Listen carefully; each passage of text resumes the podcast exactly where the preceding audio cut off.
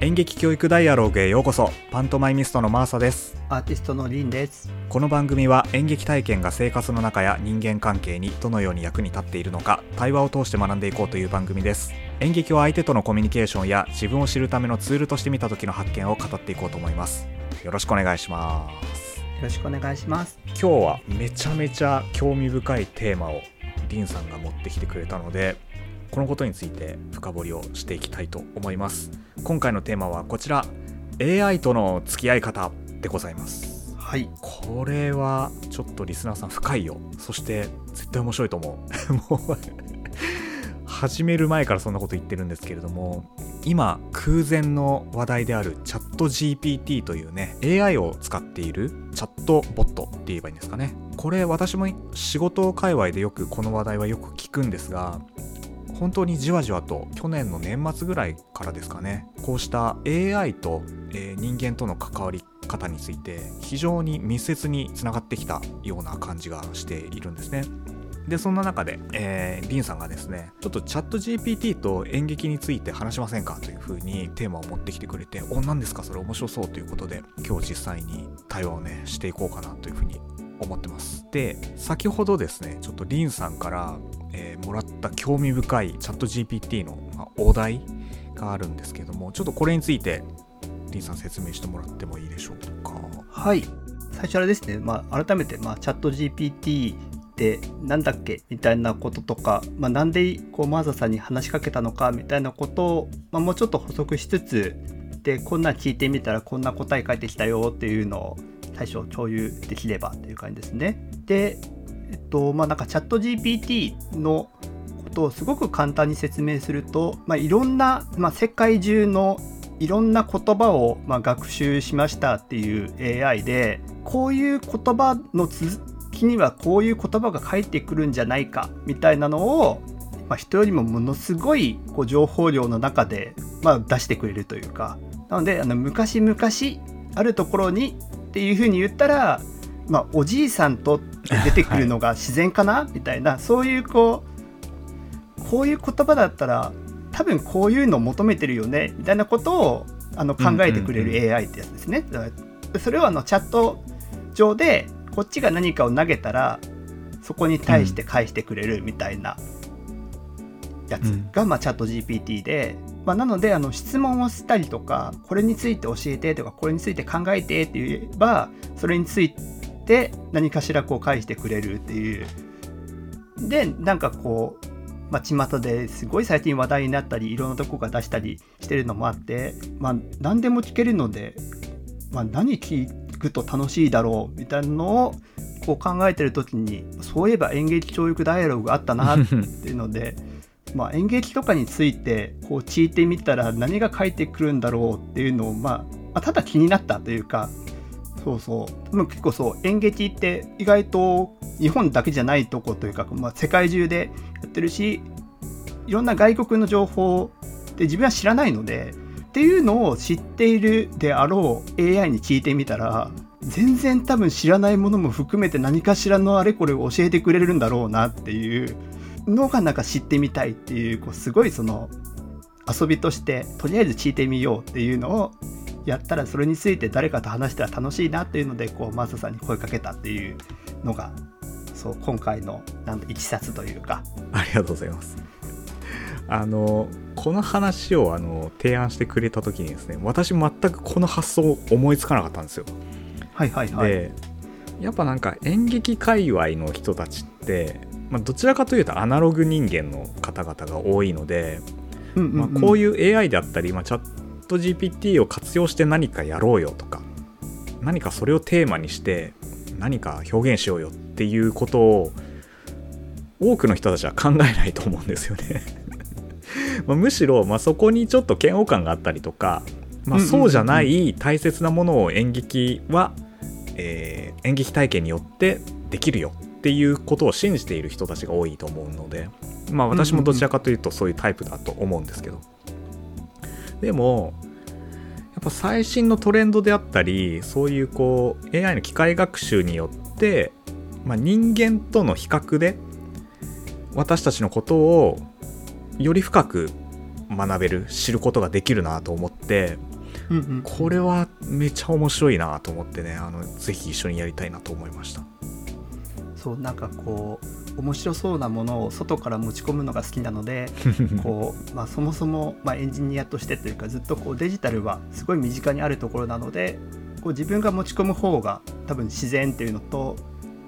多分こっちから言わないと、まあ、出てこないような話題な気もしたのでうん。これ多分そんなにこう近くないというかあんまりデジタルじゃない方の人たちだからこそうんうんの反応というか、うん。そうそこをなんか聞いてみると面白いだろうなっていう、そうなのでこの後いろいろと別になんかこう AI がいいぞとかっていうわけじゃなくて、うんうん。あこういうこととかもあるんだねっていうのをまあ前提としてこうそうデジタルのことだったり人のこととかうん。っていう風なのをこの後話せると、まあ、面白そうだなという感じですね。はいありがとうございます、早速このチャット GPT にこううん。聞いてもらった内容っていうのを教えてもらっていいですか、わかりました。ただ一つだけちょっとまあ補足をしておくと、あのチャット GPT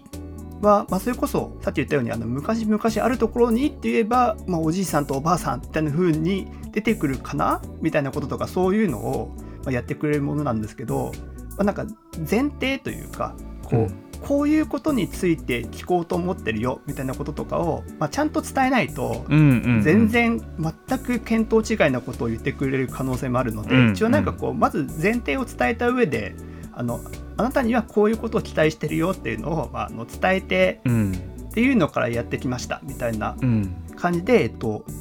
やってたんですけどなので、えっと、最初自分の方からチャット GPT にあのこういうふうに、えっと、伝えたよっていうのとそれに対してこう書いてきたよっていうのを説明できれば。はい。まあ、あとあれですね、もしなんか何らかの形で文章としてかも共有できるかなとも思うんですけど、一応ですね、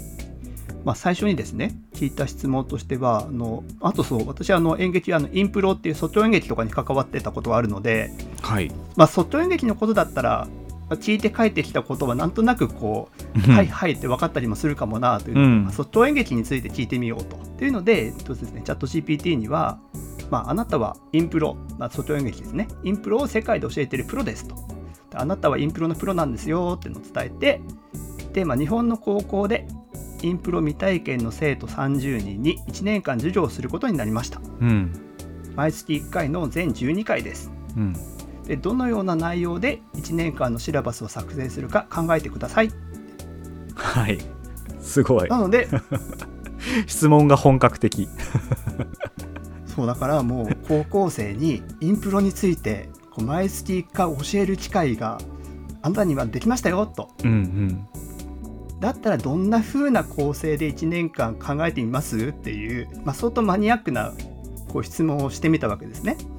まあ、そしたらあのチャット GPT さんが箇条書きでまあ1から12まで番号をつけてはい。こう送ってきてくれたんですよ。はい。で最初が1あのインプロとは何か。基本的なルールやルーチンの紹介。でまずそのインプロとは何かから始めますと。で2シーンの作り方。ストーリーの展開方法。うん。3キャラクターの創造。役になりきる方法。4舞台上での動きやポーズの使い方。うん。5パフォーマンス中のコミュニケーション方法。相手のリアクションへの対処法。6チームワークの重要性。相手を尊重することの意義。おお7トークショーの上手な進め方。インタラクティブなパフォーマンス。なるほどね。はい。8音響的要素。音楽の使い方。即興歌唱。ああはい9物語構造の理解うんうん。即興のドラママッピング。あドラママッピング。はい。10スタンダップコメディ即興コントの作り方リズムの大切さ。うん。11自分でシーンを作ること創作演習。はいはいはいはい。12最終回の上演同窓会。これ同窓会で締めるっていうね。ない。で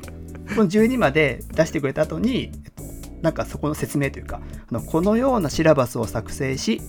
毎回の授業で少しずつ生徒たちの実力が上がるように指導を進めます。うん。最終回の上演では生徒たち一人一人が自信を持って舞台に上がり現在の実力以上のパフォーマンスを披露できるようになっていることを目指します。すごい。っていうこうこういうのを目指すぞっていうふうにチャット GPT は考えてくれたっていう。あまず最初に書いてきたのはこれです。いやちょっとこのところから話広げていきましょうか。そうなんか率直にどう思いました？この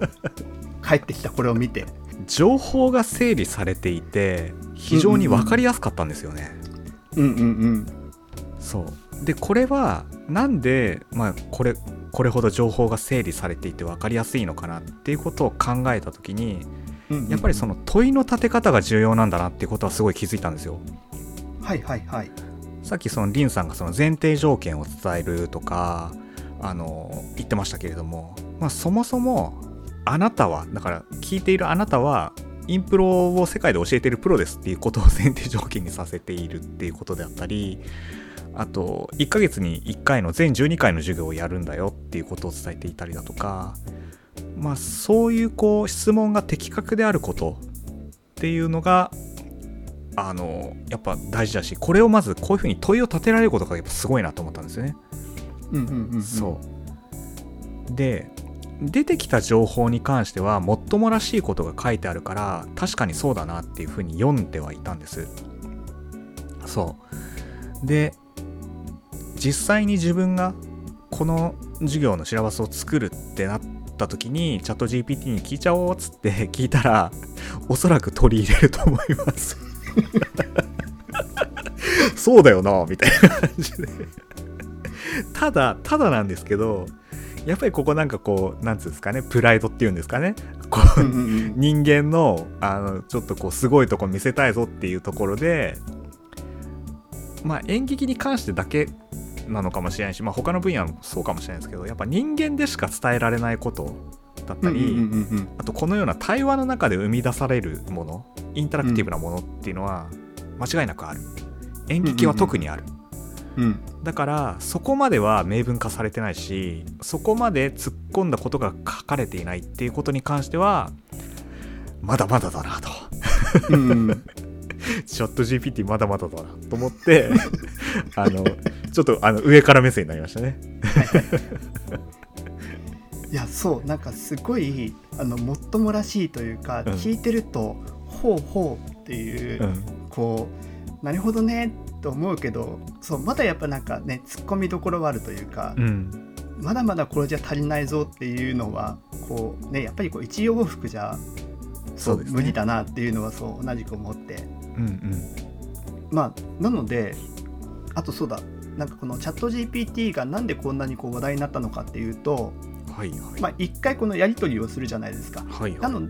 でも AI はそれを覚えててくれてそうん。こに対して追加で質問が送れる、うん足りないからもうちょっと教えてとか、うん。うんここ違うんじゃないとか、うん。なんかこう何かしらのこっちが反応すればそこに対してその前のやり取りも踏まえてまた次のものを出してくれるっていう。うん。だからこう足りなかったらこう足りないっていうのはこう言えるはい。みたいなのがこのすごいところ確かに。なのでうん。そうなのでまあこの一往復で終わりじゃなく、うんまあ、そこから続けようと。うんはい。っていうので、えっとまあ、事情案ありがとうございますと、まあ、一応、まあ、相手は多分分かんないのかもしれないけれど、まあ、お礼は伝えようというので、まあ、あのありがとうございますと伝えた上でですね。はい。で結構そう見た時になんかこういやもっと最初の方に多分やった方がいいことありそうだなと思ったんですよ。はい。あのまあ、演劇なんてこうやっぱ演じてなんぼなので、うん。こうまあ後の方にあるのってもっと最初にやるのも多分全然ありそうだなと思ってなんかその辺をどう考えてるのか、まあ、聞いてみたいとうんいううんのがあったので、うん。一応そう次に送ったのが、うん。まあ、1回目から実践を主体にして早い段階から以下のことを感じてもらいたいと考えています。うんで見ている人は失敗も楽しむので失敗を怖がらずに楽しめるようになる。うんあと人前で立つことは勇気のいることなので前に出ただけで素晴らしい。で、うん無理はしない。っていうこの3つを、まあ、早めに生徒に分かってくれたら嬉しいなというふうに私は思ってますと。で1回目の授業で基本的なルールを分かってもらえるよう簡単なインプロゲームを中心に授業を作る場合どんなゲームの候補がありますか？うんでこのねインプロのゲームのを5つ挙げてくださいと。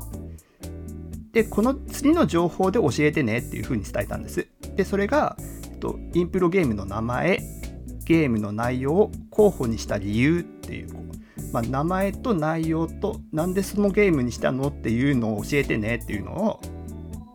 次聞いてみましたと。うん。でそしたらこう返ってきたのがそうこの出だしがすごいんですよね。あのおっしゃる通り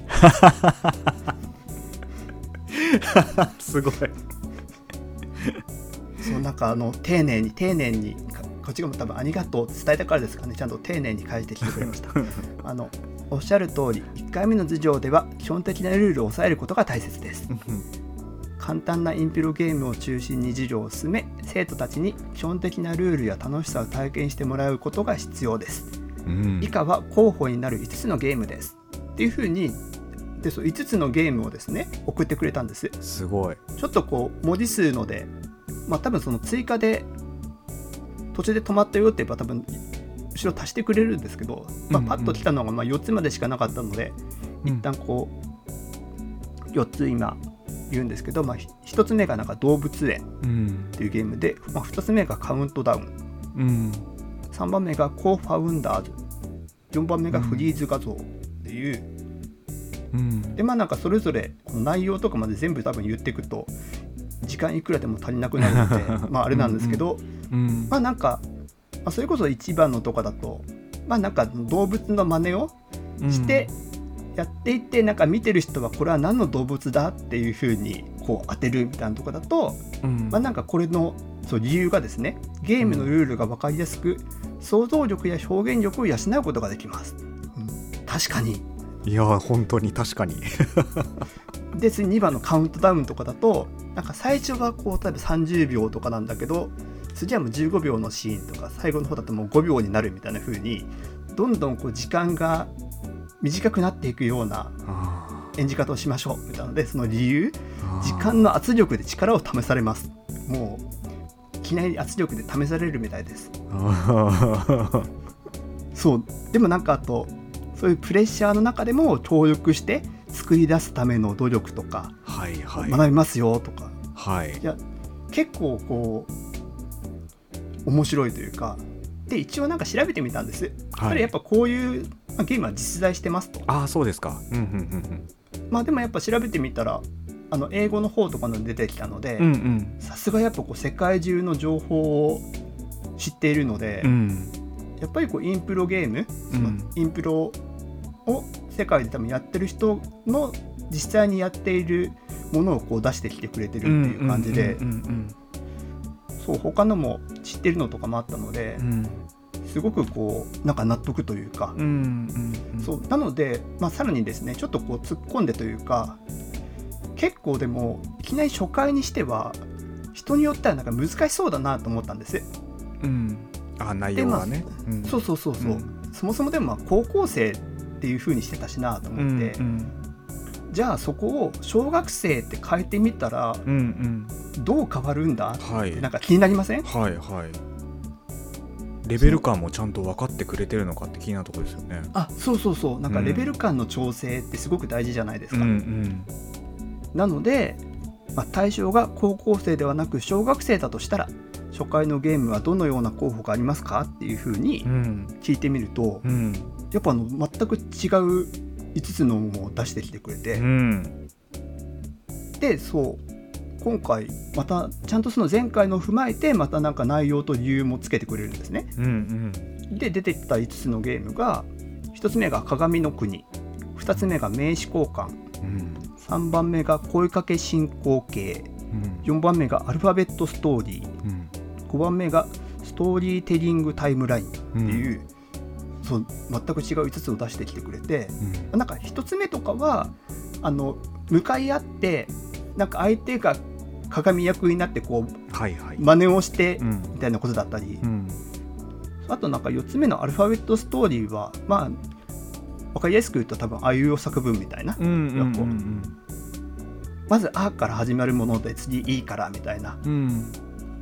確かに小学生に向いてるかも。うんうんうん全然だからやっぱそのレベル感というか、うん。うんなんかより